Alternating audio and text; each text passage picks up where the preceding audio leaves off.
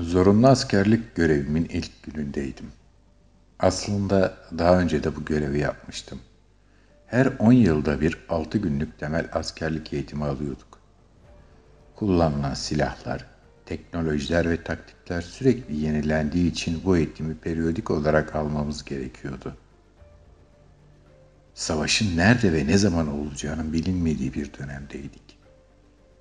Gerçi epeydir savaşın içine girmemiştik zorunlu askerlik görevine giderken de savaşa hazırlanıyoruz psikolojisi içinde değildik. Temel vatandaşlık görevimizi yerine getirdiğimizi düşünüyorduk. Bu bir çeşit rutindi. İlk gün tanışmakla geçmişti bir nevi. Fazla bir şey yapmamıştık. Zaten devlet de zorunlu askerlik için gelenleri rahatlatmak için ilk günün böyle geçmesini istiyordu.'' Sonraki günler silah atışı, teknoloji ve taktik eğitimiyle devam edecekti. Bu kadar kısa sürdüğü ve devamlı olmadığı için eğlenceliydi aslında. İlk günün sonunda koğuşlara geçtik. Kaldığımız koğuş küçüktü ve epey kalabalıktı. Normal yatak yoktu. Yer yataklarında yatıyorduk. Savaş çıkarsa ranzalı yataklarda değil de Muhtemelen bu şekilde yatacağımız için bu bilerek yapılıyordu. Sadece altı gün, yani beş gece süreceği için çok da dert edilecek bir durum değildi. Herkes uyumaya başladı. Ama ben rahat edemedim. Yattığım yerden dolayı değil, ortamdan ötürü belki de. Bu kadar fazla insanla aynı yerde uyumaya alışkın değildim.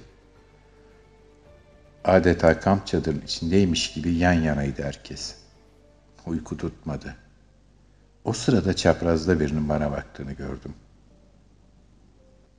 Bu manzara bana Soylent Grant'i hatırlattı, dedi gülümseyerek.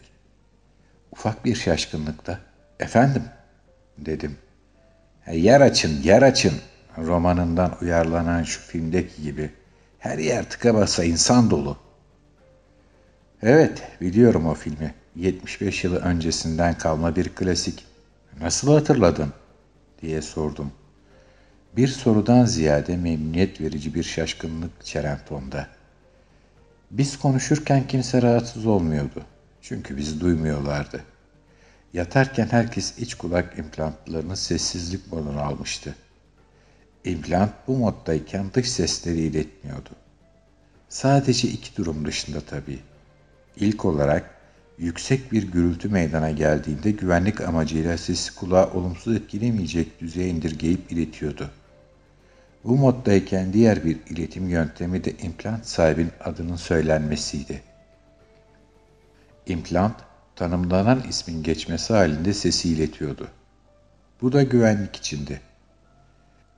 Sonuçta sessizlik modundayken de hayat devam ediyordu ve biri size seslendiğinde ona tepki verebilmenizin bir yoluydu. Tıpkı uzay yol dizilerindeki gemi bilgisayarı ve 21. yüzyıl başlarında kişisel asistanlara seslendirildiği gibi bir çeşit aktifleştirme yöntemiydi. Bilgisayar, bana C güvertesinin yerini söyle. Bilim kurgu klasiklerinin tamamını izledim neredeyse, diye karşılık verdi.''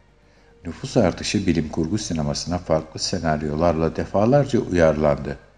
Ama ilk kez Soylent Green bunu hissedilebilir şekilde yansıtmıştı. Haklısın. Şu an bu odanın içindeki manzaraya da en uygunu o. Aklına geldiğine şaşırmamak lazım, dedim. Doğrusu bu kısa sohbet beni rahatlatmıştı. Buraya gelirken tanımadığım birisiyle Üstelik yapmak üzereyken bilim kurgu üzerine konuşacağımı tahmin edemezdim. Buna yarın devam ederiz, dedim. Onaylar şekilde başını hafifçe eğerken elini kaldırarak bir nevi iyi geceler karşılığı verdi. Yatmadan önce koğuşa tekrar baktım. Herkes sakince uyumaya devam ediyordu. Ben de kulak iç implantımı sessizlik moduna aldım. İmplant bu moddayken kulağın algılayamadı ama beynin tepki verdiği düşük frekanslı bir titreşim serisi yayınlıyordu. Ve bu oldukça sakinleştiriciydi. Ve o an şunu düşündüm. Acaba bu implantlar yokken İnsanlar nasıl rahat uyuyabiliyordu?